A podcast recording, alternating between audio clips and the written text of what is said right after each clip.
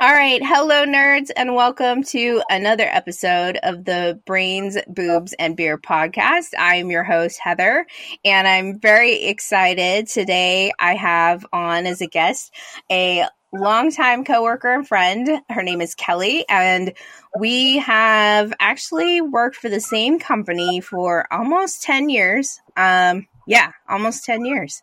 So I'm very excited to have her on to share her story. So, welcome, Kelly. Hello, everybody. and Kelly is another beer girl. So, right now, even though we are in separate time zones at the moment, we are both enjoying a beer. So, Kelly, I am trying the Pollyanna Brewing Company from Illinois, the Mazzy, Maisie, I don't know, American Pale Ale. So, what are you drinking? Uh, because I am a dark beer girl at heart, I am drinking a Lagunitas uh, Imperial Coffee Stout that I've actually been aging for a year. Ooh. All right, now I'm jealous. yes, it's very good too, but it's also very potent at 12.4% ABV. Ooh la la. Yeah, mine's like five. yeah. That's awesome. I, you know what? I was so excited this winter when I actually found Choco Vesa here. I was very concerned that it wouldn't happen, but I found it. So I, I am also a dark beer girl, as you know. So enjoy that one as much as you can for me remotely. I will definitely do that. So, Kelly, you and I, yeah, so we've worked together almost 10 years, I realized, um, before starting this session. I don't know if it if you had realized that, but I think the first few years um, we certainly interacted, but I don't I don't know that we were what you would call especially friendly outside of work for a couple years in, but since then um, we've definitely had some interesting adventures together outside of work and at work. But uh, before we get into all that, can you give like your background, uh, maybe how you got interested in science, your schooling, etc.? Sure. Uh, my background I have a bachelor's of science in medical microbiology.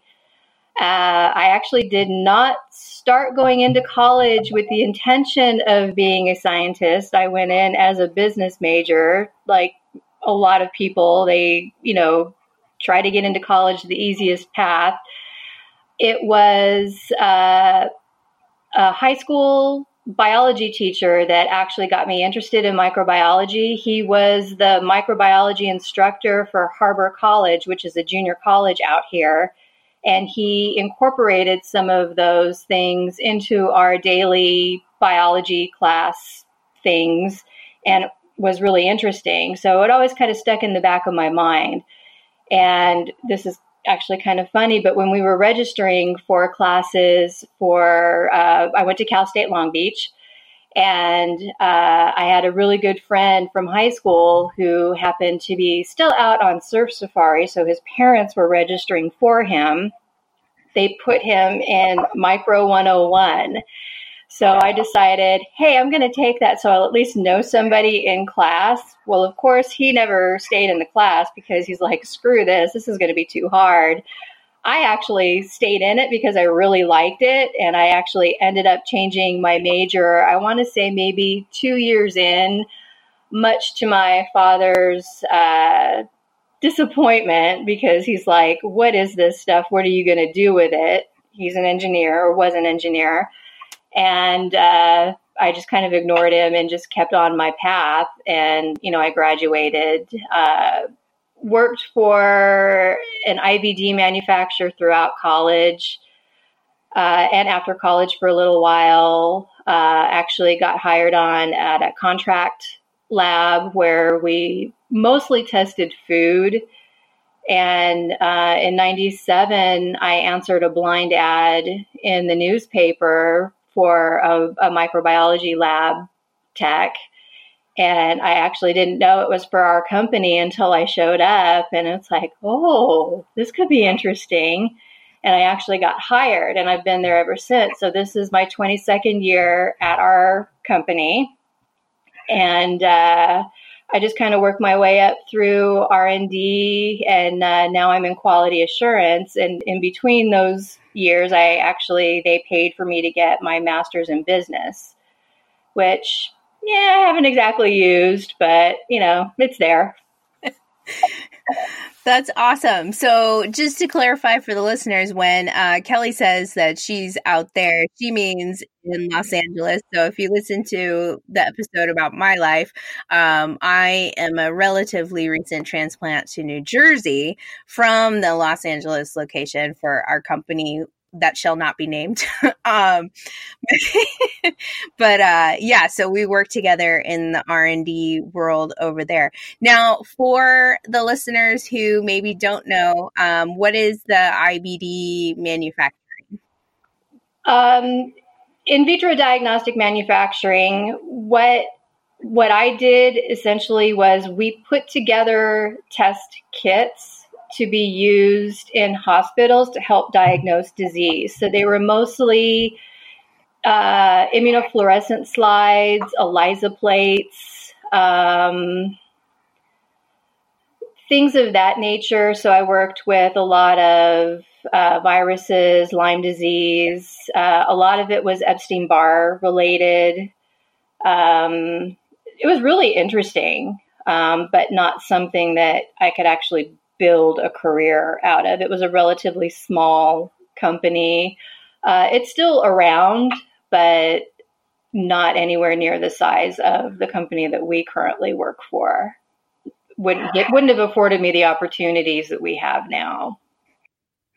Sure. Um, and we do work for a global like healthcare company. We're both on the consumer side of it and yes, I think there are a lot, lot of opportunities within the bigger company. Sometimes bigger challenges, but definitely bigger payout too. yeah,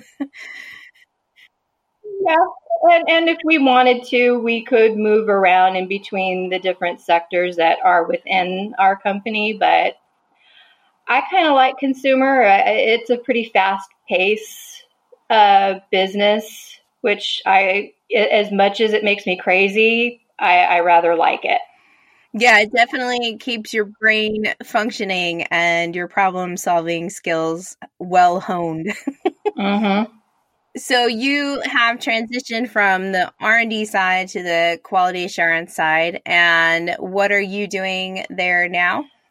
It's kind of been a circular path. So, so, so they they transitioned the R and D area back to the East Coast. So I kind of had to find a new job and I transitioned to quality assurance. So I ended up from managing a microbiology laboratory to working in consumer complaints and investigating consumer complaints, which was highly interesting. So I managed to do that for a couple of years in addition to working in plant quality and working on investigations there and then I transitioned to global change control and you know worked with the site on that with managing their change functions and working with you know a lot of business partners there. And then finally when the opportunity came up to supervise the QA microbiology laboratory here I had been out of the laboratory been out of microbiology for probably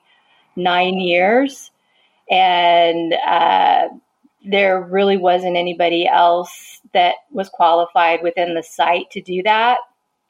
And I was actually approached, hey, we think you would be really a great fit for this laboratory. You've already worked with one of the team members previously in R&D.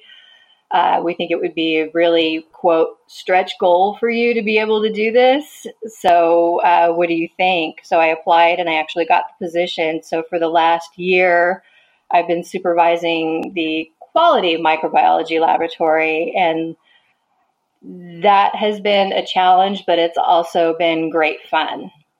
So I'm responsible for uh, release and test of all the finished product as well as all the raw materials and supporting the site floor with environmental monitoring and any support that the plant hygienist may need if anything you know arises Okay. So you went basically you went from doing the micro for products that are being created to managing micro for when the products are actually produced. yeah. Yeah, I went from developing them to releasing them after they've been made. Yeah. That's kind of interesting. That must be a, a interesting to see thing to see that you know stuff you were working on now you're testing for release. Yeah, it, it is. And a lot of people, because they're so new that work in the quality side, because a lot of people, you know, I've been here 22 years. So a lot of the management that is currently in quality, you know, has not been there that long and they don't realize what my background is. So if there are questions regarding the iconic products that we have that, you know, are being made, they don't realize I worked on them and I'm I actually developed the preservative systems for them. They have no idea that it's like, oh yeah, you, if you have an issue with this, try this, this or that. It's preserved with this, and this is why. Blah blah blah blah blah. And, and they just kind of look at me, and I said, "Well, I made that," and they're just like, "Oh."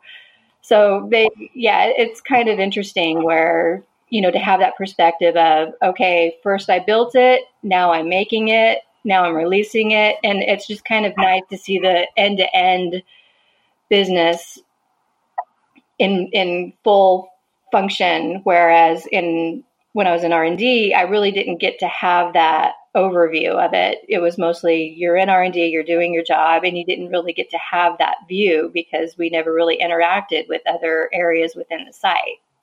Sure. Yeah, and it's always fun to see what's going on in manufacturing. I've ex- is my experience anyway. Um, coming from R and D and then getting to play out on the floor, there's always something to learn on the floor, and I would imagine that's the same in your case. Absolutely, I I really like manufacturing. I really do. It's fascinating. It's fascinating the lengths we go to to get our iconic products out the door. yes. yes, indeed. So, between um, the different roles that you've had there, is there one that was a favorite, or um, I mean, they're similar, but they're also very different. So, like, I guess, do you have a favorite, or what are the like uh, favorite parts, maybe, of the different roles that you had? I'd say probably my most favorite and my most challenge are the same one, and that's the role I'm in now. Mm. Because it's the role that I've probably learned the most in, but it's also the role that I've been able to apply a lot of what I've learned over my entire career here, if that makes sense. Okay, so it's challenging from a sense of like what you're encountering day to day but because of like where you're coming from like you said having actually created preservative systems for the products it's exciting that you get to actually leverage like your own personal historical knowledge and data into what you're doing now to try to problem solve. Is that basically?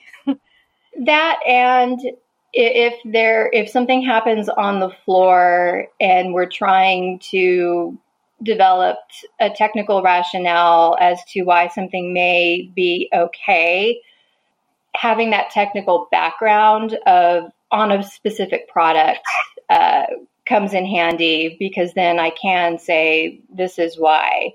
But because of the knowledge that I've you know accumulated being in plant QA and being in an R and D role and now being in a quality role, I have that background over quality and compliance. I have that background in okay change control. I have that background in investigations. I have that background in okay, this is what we need to do to support, and now managing you know a release laboratory. I have the background and yes, we can do this to support the business. And it kind of feels good knowing that, okay, the laboratory that I supervise, we have that that piece of the puzzle that, you know, can save the company half a million dollars, you know, for an investigation. You know, if we can, you know, save something which is great. The probably the most challenging part of it, I'd have to say, is managing people that is not something that I've really done before this role. And it, it's the people part of it, not necessarily the science part of it. Okay. So how many um how many people are you managing in your lab because you have like kind of multiple shifts you're overseeing too, right? Yeah, I have 6. Okay. So I have I have two shifts that are in the lab now. I have a first and a second shift and I have four that are on first and two that are on second. Okay.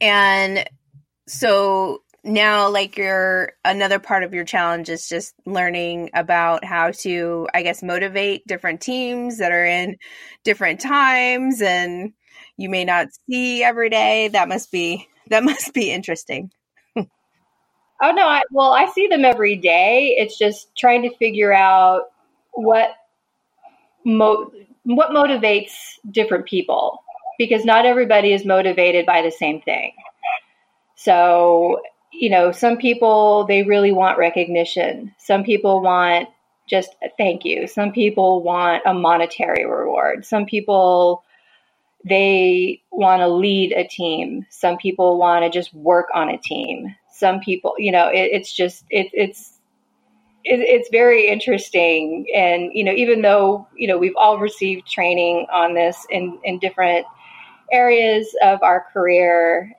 actually putting it into application is so much harder than just receiving the training and this is how you do it and even it's it, even it's so much more difficult putting it into application and having it in your graduate degree program because we did cover this obviously in an MBA program but I graduated in 2005 I didn't get this role until 2017 so there, a lot of time went by between that.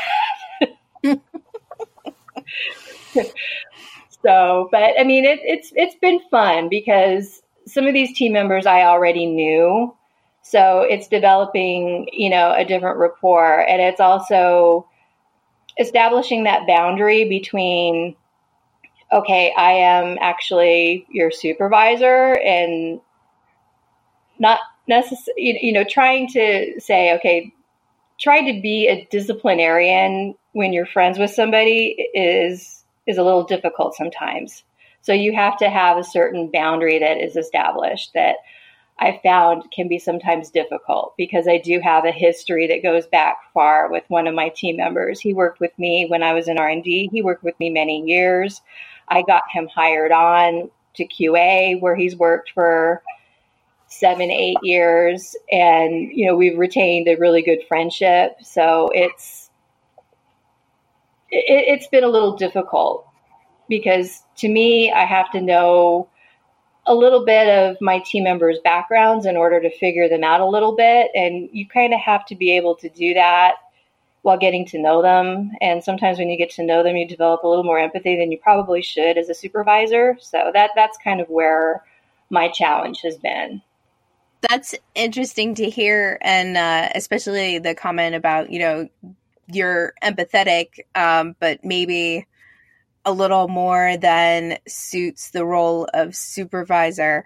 So, are there other suggestions if there's somebody listening that's in a similar um, scenario or similar role where they're they're managing and relatively new to managing a larger group is there any tips you can give them on how to set up those boundaries like what were some of the steps you took to kind of like you said you had a lot of history with this person you're friends with this person and how did you go about kind of setting up that structure in the new role that you're in I'm still trying to figure it out. No. Uh, you know, I'm, you know, I, you know, and that's, that's kind of, I guess, and I've been told this is kind of what makes me a little bit unique as a supervisor because I have that understanding of my team. Um, that, you know, I've taken the time to kind of get to know them and kind of figure them out a little bit to figure out kind of what makes each one tick and what you know is important to them you know as a member of this team as a member of this company you know what drives them what they feel is important what they want to contribute to this team this com- this company. Um, It's just sometimes when that happens, you find out more about what goes on in their life outside of work. And sometimes when you have to make decisions that impact the company itself, you know what's going on in their backstory. And it's hard for me not to let what goes on in that backstory play into my decisions that have to be made in the job. If if that makes sense.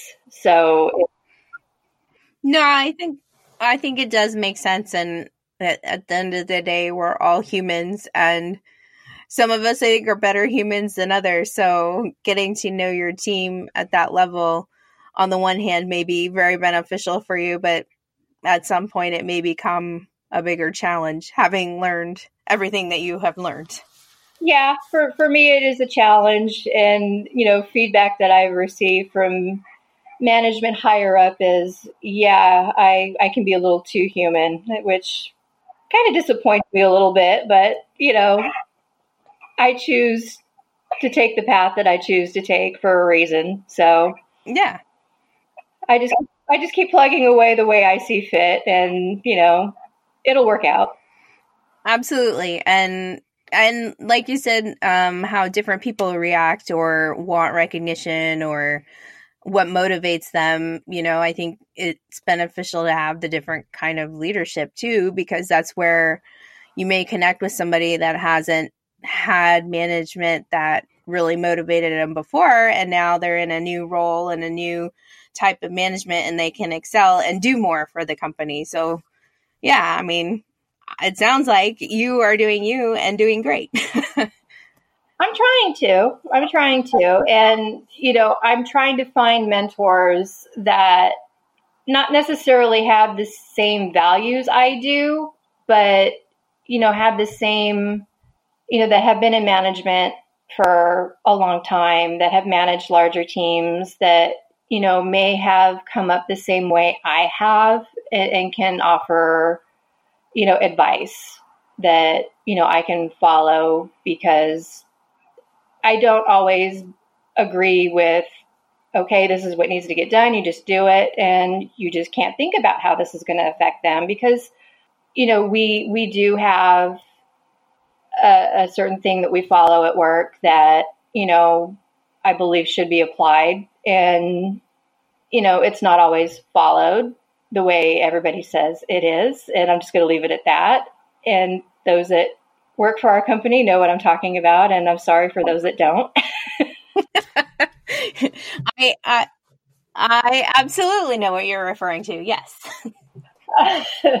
so you know, I and I try to find mentors outside of my company as well that you know can offer management advice, um, even you know in a science area because when I was you know and again being a a female in a science field when I was in school and when I was coming up, there weren't many women in science, and there definitely weren't many women in management roles within a science field. It was primarily a male dominated area. So a lot of the management roles that, you know, I, you know, a lot of the mentors that I have, they're, they're not in science related fields. They, they are in management roles, but not in science management, if that makes sense. Yeah, and I think actually that was like a perfect segue into into the like women in STEM and and I was going to ask about um your experience in school and and I would would have guessed that there weren't as many uh, ladies choosing to study the microbes um, alongside you, same as as me with the chemical molecules.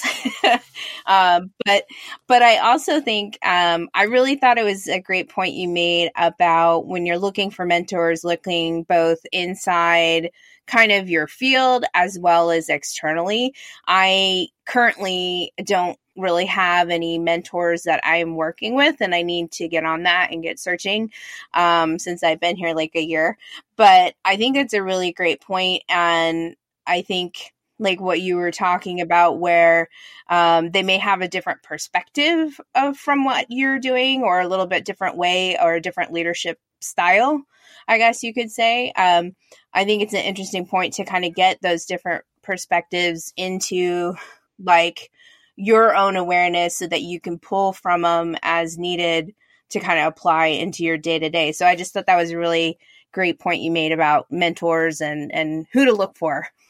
And sometimes the mentors that I have for me personally, they don't actually know they're being a mentor to me. I they it's not a, an arrangement that we have where we meet on a regular basis. It's just a, a manager that I will go to periodically and ask, you know, for advice, but we don't have like a specific arrangement where we will, you know, follow up on a regular basis, like a regular mentor mentee relationship. Uh, so they, they don't actually realize that I view them as a mentor per se, but um, yeah, it, it is. I have found it useful to to have them, you know, in, in different areas of the business and even in different businesses. But um, yeah, to have the different background, even if it's something completely different from what we're doing. Right. But it may give you a, a fresh take on things. Absolutely. To see something just from a whole new lens and be able to work through a challenge. No, I think it's great. Um, okay, so you were the there were not many females in in it sounded like in your class. And a lot of times in the roles you've had or just the science field in general um is there any any challenges that arose because of that or that were because you were a female in that role? Or have you ever felt any challenges around that? Um how did you overcome any related challenges to that I think I've probably been pretty lucky where I've never been felt to be made thought of as less than because I was a female coming up in a science field. When I was in school, yes, there were more males uh, in the science classes than there were females.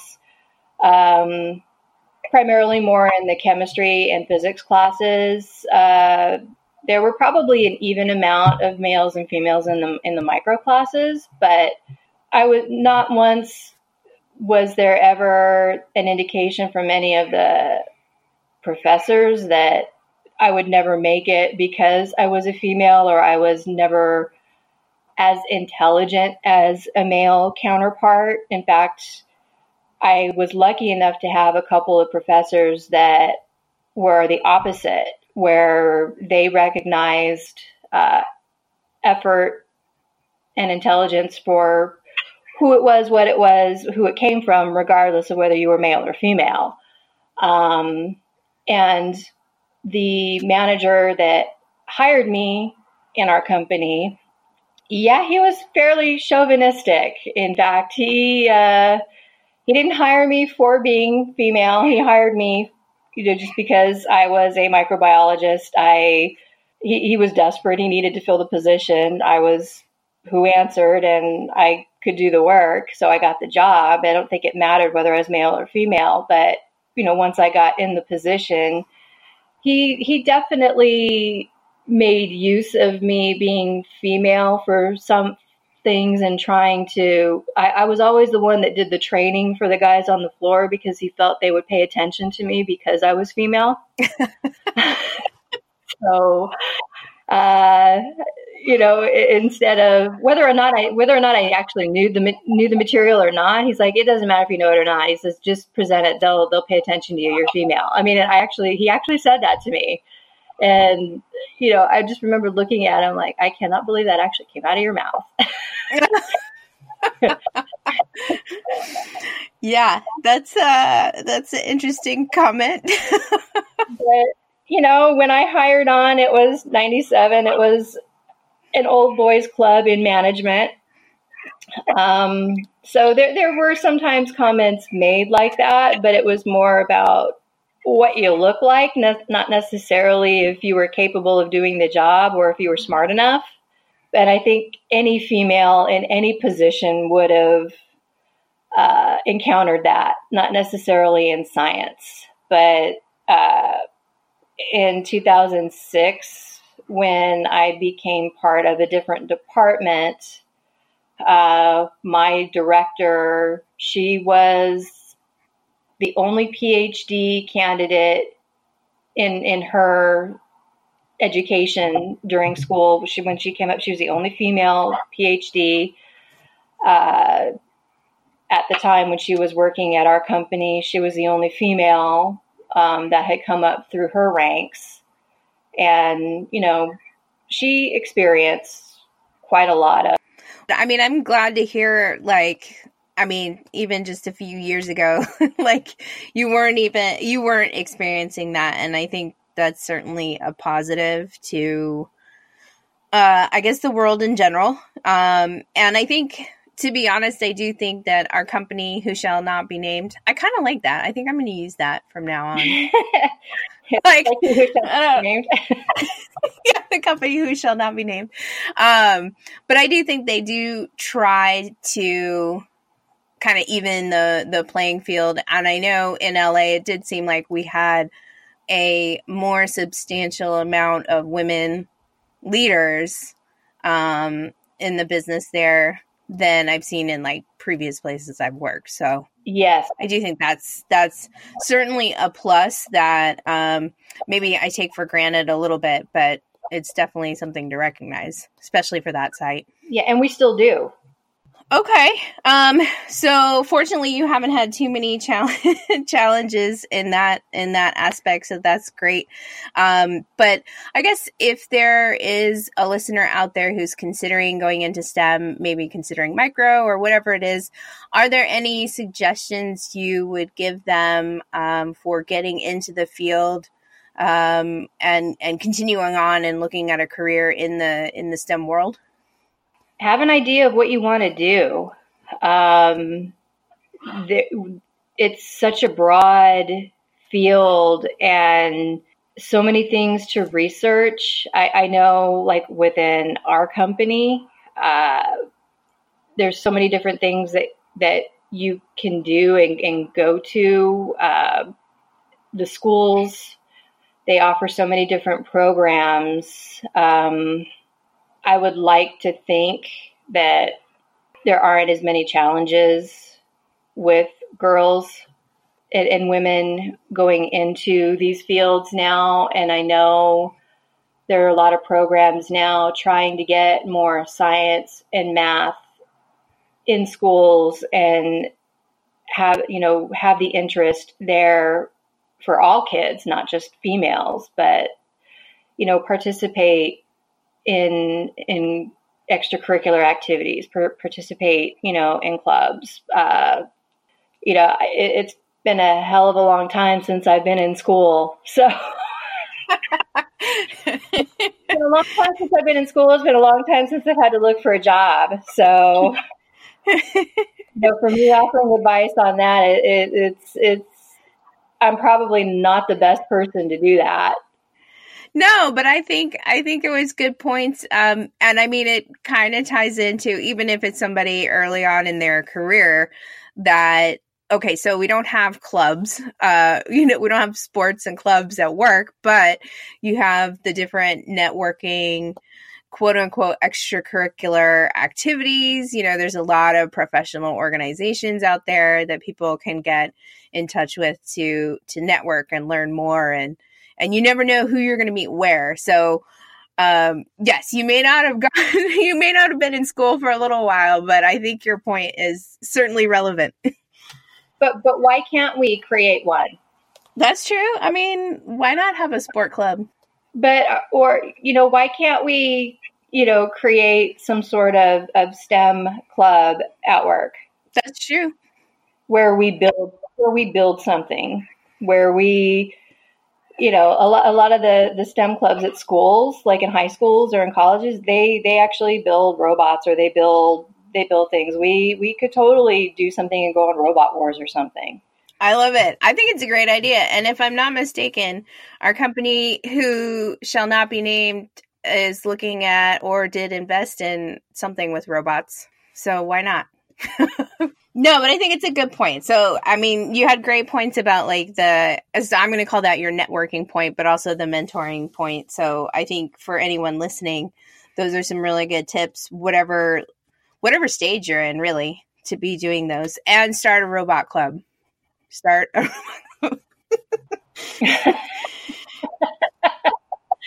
but if you, but mainly if you have questions, ask you know, wh- whether it's, you know, somebody you know, whether it's a professor, if you're in school, or if you have a contact, whether it's it's LinkedIn, just just be careful how you do a cold question on LinkedIn. I know I know you have uh, put up tips and tricks on how to approach somebody on LinkedIn, but I mean, if if you have a contact on LinkedIn or that you know is in a field that you are interested in, don't be afraid of reaching out and asking them a question. Just there's etiquette to follow to do that. yes, absolutely agreed. absolutely agree. And I think that's another great point is to to ask ask questions. I have learned um, there are certain ways to ask questions. when I was when I was much younger, I don't know if you'll believe this because we've known each other when I was I will say an adult. But when I was little, I was super super shy and I never ever wanted to ask questions. Um, which is my own problem. I should have asked all the questions I had in my head at the time. So now I ask a million questions a day. Um, probably to the annoyance of those around me. But if you don't ask, you don't learn, you don't know. So, another good tip. There you go from Kelly. Build robots, ask questions. I don't believe that for one minute. I don't believe I swear at all. I swear it's like I start stored them all up and now they come out just like nonstop. okay. I was like the most shy kid ever. Like you'd ask me a question, I'd just be like blushing in the corner. No, that is not the Heather I know. No, no, no. I've I've changed a little bit since those days. a lot. I went from like one extreme to the other. yeah, the trouble that we've gotten into this is sidebar, but the trouble that we've gotten into outside of work, yeah, that is no shy Heather. yeah, I I burst out of my shell like in college and was like, nope, this is what I'm doing. This is life now.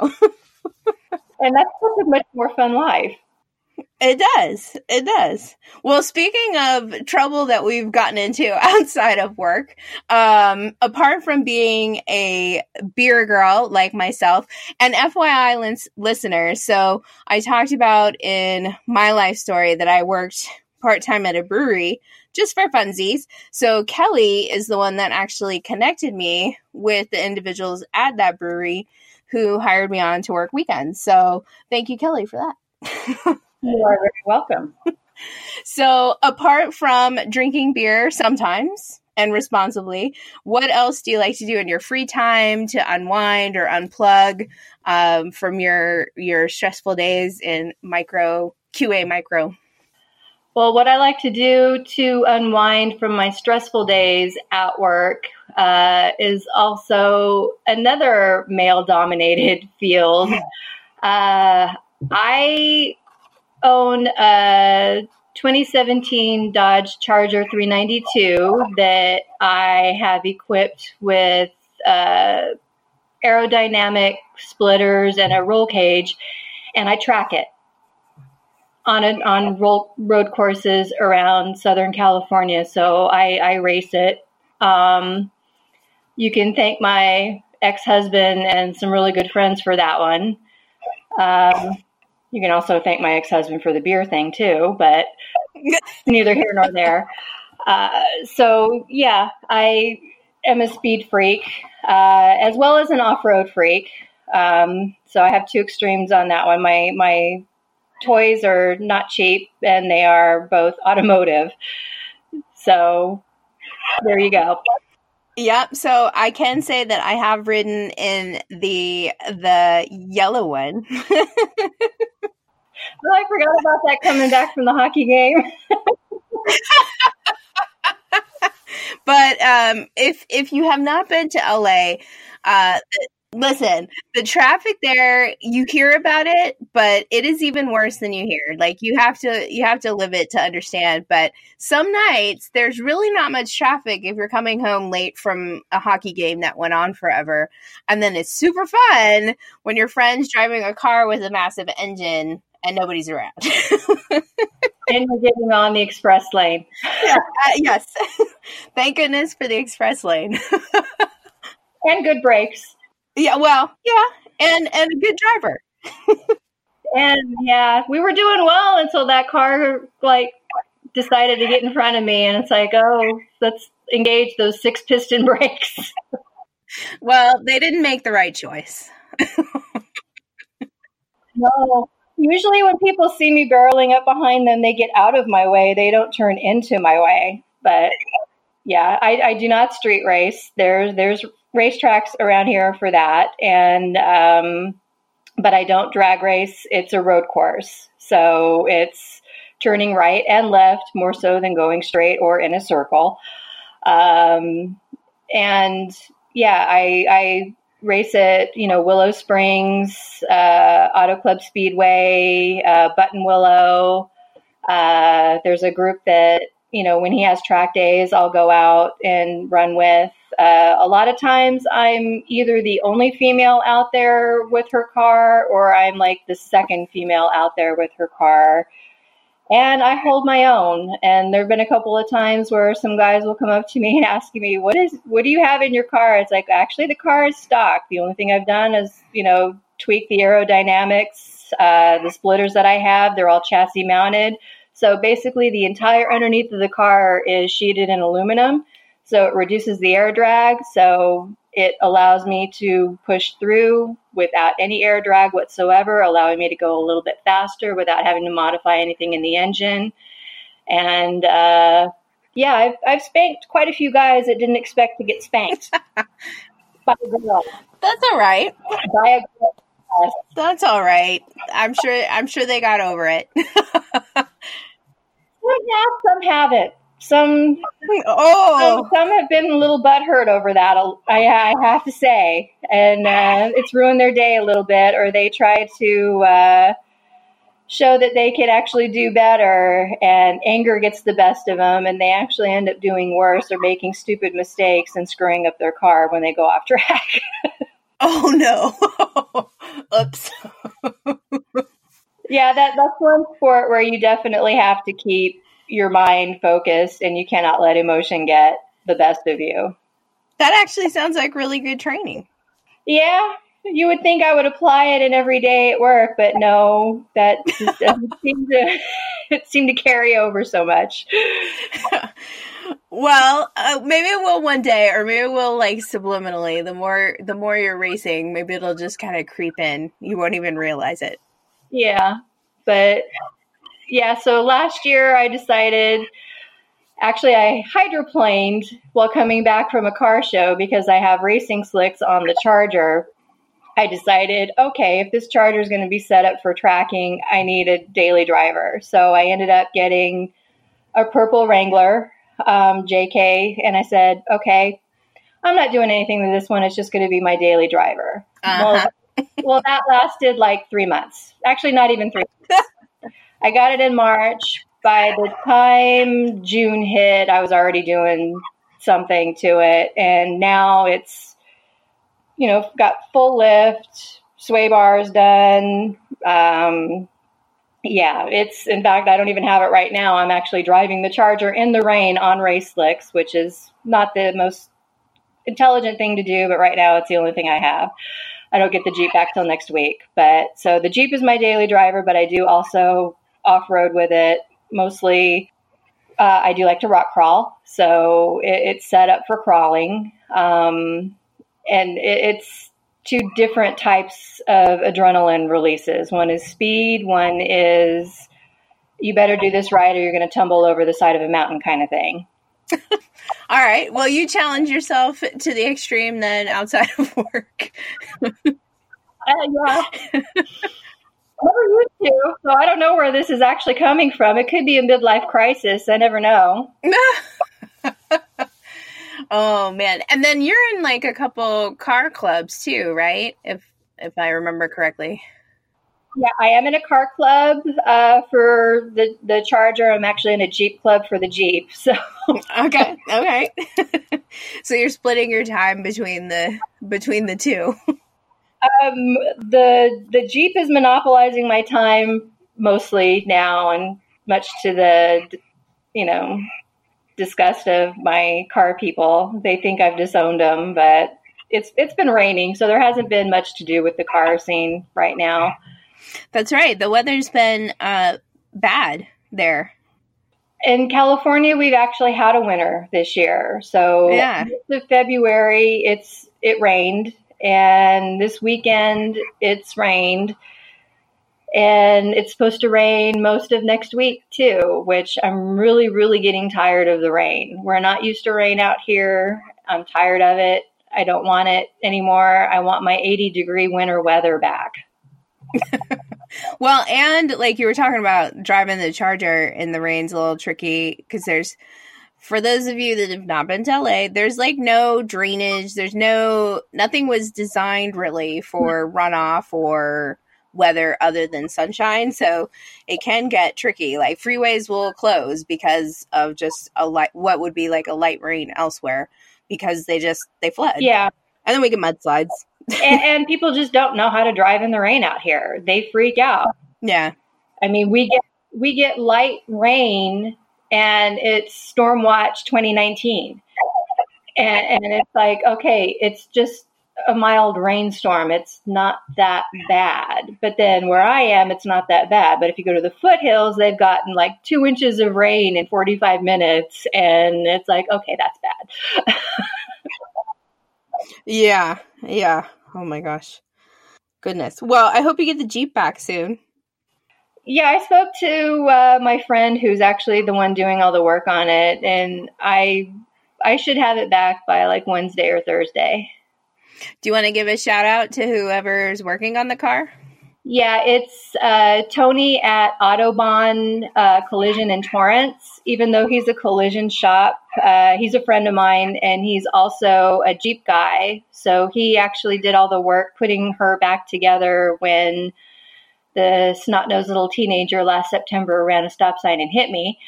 Um, yeah, he he rebuilt her, and he actually does the work for me when I get an idea in my head and go, hey, why don't we do this? And he's like, okay. nice. I like that he, he is so willing to work with you.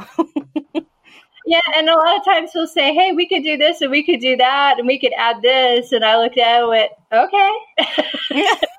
so it's a mutual beneficial relationship. I get a great Jeep out of it. He gets paid and everybody's happy yeah, yeah. Nice.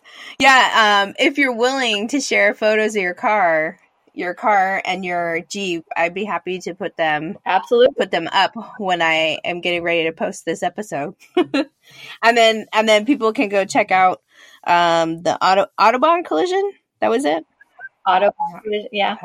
The Autobahn. Yeah, so if you if you need anything repaired on your car and you're in the South Bay area, Tony will take care of you.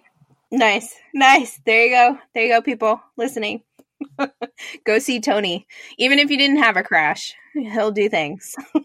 yeah, yeah, or Tony will refer you if he can't help you because yeah. he doesn't he doesn't do engine work. Ah, okay. Okay. Anything else that you like to do in your free time? Now, I seem to recall that there was a few times that we went shooting. Are you still shooting? I am still shooting, and I actually have purchased uh, a Ruger SP 101, uh, which is a 357 Magnum. Um, I'm actually looking to get a Glock, and I'm looking to get a shotgun pretty soon too. So now, is is our um, good friend and coworker Lorenzo aware of all this?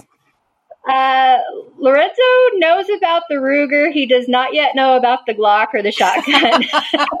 I, I, haven't been able to see since since you left.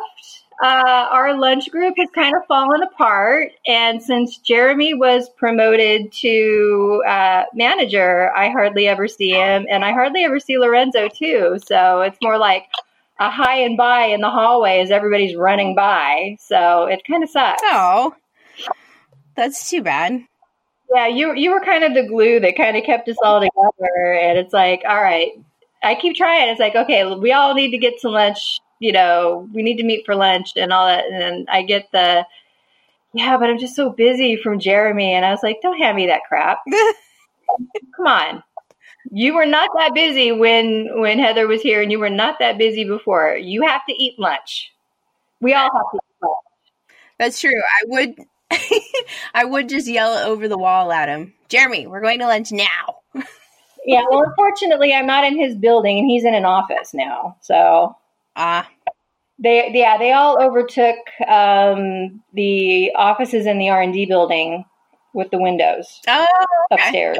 Oh, so he, yeah, I think I remember somebody saying that. Now, yeah, he has one now. Alex has one now. Um, yeah, so they they all have all the offices. Well, they get to look out at beautiful Los Angeles. no, they get to look at the parking lot. the cement, all the concrete jungle. yeah, I would rather have the window into the plant, but you know, yeah. I'm not that lucky. Then I would never get anything done because I would be too busy watching what's going on in the plant and what's on the lines because that just fascinates me. Yeah, I, I would watch that all day long. It's like, okay, Kelly, get back to work. oh man. Well, thank you very much for sharing all of that. Is there any last little tidbit or tip or shout out or anything you want to share with the listeners before we wrap up? Oh, you know what? I also forgot to ask you your favorite beer of all time. So combine all of that. Oh my god, I do not have a favorite beer of all time, but I do have favorite breweries. Um, if you're in the Torrance area, Smog City, uh, which is on Del Amo. Um, even though I haven't been there in a while, there's still great beers. And Ballast Point. Um, Ballast Point's one of my favorite breweries. Uh, they have opened one up in Long Beach. Um, and I think they have. Didn't you go to their was it Ballast Point that opened up the rail car thing? Um, was it Ballast? I don't think Ballast was open before I left, but Smog has down in uh, Long Beach has the little. Oh, uh, yeah, it's okay. like in a, a train car, not a train car. Um, what do you call it? I can remember. It was it was a rail car. It was a yeah yeah yeah a container shipping container. Yes yes. Yeah, I I still haven't gone down there. Oh wow. No, I need to grab Mike D and uh, drag his ass down there. Oh yeah, I'm sure. I'm sure he could be convinced. Yeah, but I mean, those are my two favorite breweries. Uh, again, you know, I'm a dark beer girl. Uh, I can never go wrong with Victory at Sea. Love that beer. Mm. I will drink that beer all year round, even in the summertime. Yeah, nothing beats. I don't. Nothing. I don't think anything beats the Smog City Porter or the chip shot. Those those are amazing. Although yeah. I remember I had the is it King Harbor and they had done some kind of coffee porter and it was pretty good. I haven't been to King Harbor uh, in a while. That's actually right where I had my car accident. That's where the kid ran the stop sign. oh, geez. um, but uh, Smog also has the saber tooth squirrel, which I really, really like. If I'm not in the mood for a dark porter or a dark beer, I always go with their saber tooth squirrel. Um, and if I'm really feeling, because I, I, was one of those that was blessed with the uh, bitter taste buds, uh, the IPAs. I know, I know IPAs are not your favorite, um, especially if the Simcoe hops are being used. Um, but um, yeah, IPAs are, are, I don't have a favorite IPA. Um, Sculpin is always usually my go-to if I'm out and I can't think because I'm overwhelmed by all the choices out now. But um, yeah, uh, Ballast Point's probably my favorite brewery. So, did they open a full like tasting room, or what did they open in Long Beach? They have a full restaurant in in uh, Long Beach with uh, I don't think it's a brewery there, but it, it's full full handled bar. Okay, all right, nice. Hmm. Right on the water. Oh, even better. Yeah. So in the summertime, it, it gets crowded, but it's nice. Yeah, but at least there's several things to pop around down in Long Beach anyway. You can yeah you can hop around to a few. So oh, that's cool. All right. Well, any last tips? Any last suggestions for people? None that I can think of. I'm sorry. That's all right. Let's see. You well, you already did a lot. You did ask questions, uh, look for mentors, network, and build robot ro- robots robots robots. I barely had any of this like pale ale, and I can't talk. What's happening? yeah, it, and if and if you know at your job, you know, or school, if something doesn't exist that you think is missing, don't be afraid to pioneer and create something and lead it because you did that several times where we work. Yep, and I would say this podcast. well, this well this podcast, but even the environmental uh, ERG that we have, that wouldn't have existed if you hadn't have forged the way. That's true. I hope it's still going. Alex is leading it. Nice. She had plenty of experience too from where she was before. Yeah, she tried to get me to do it. And it's like, I don't have time to do this. I can't. like, I will recycle though, I swear. I, that's exactly what I said. I said, I promise participate, but I can't lead it. I'm sorry. Yeah, yeah. I know your limits. Oh goodness. Well, Kelly, thank you so much for joining me today. Um, it's been fun catching up and discussing all the things, and I actually learned a little bit more about you. So that's that's very interesting for me as well.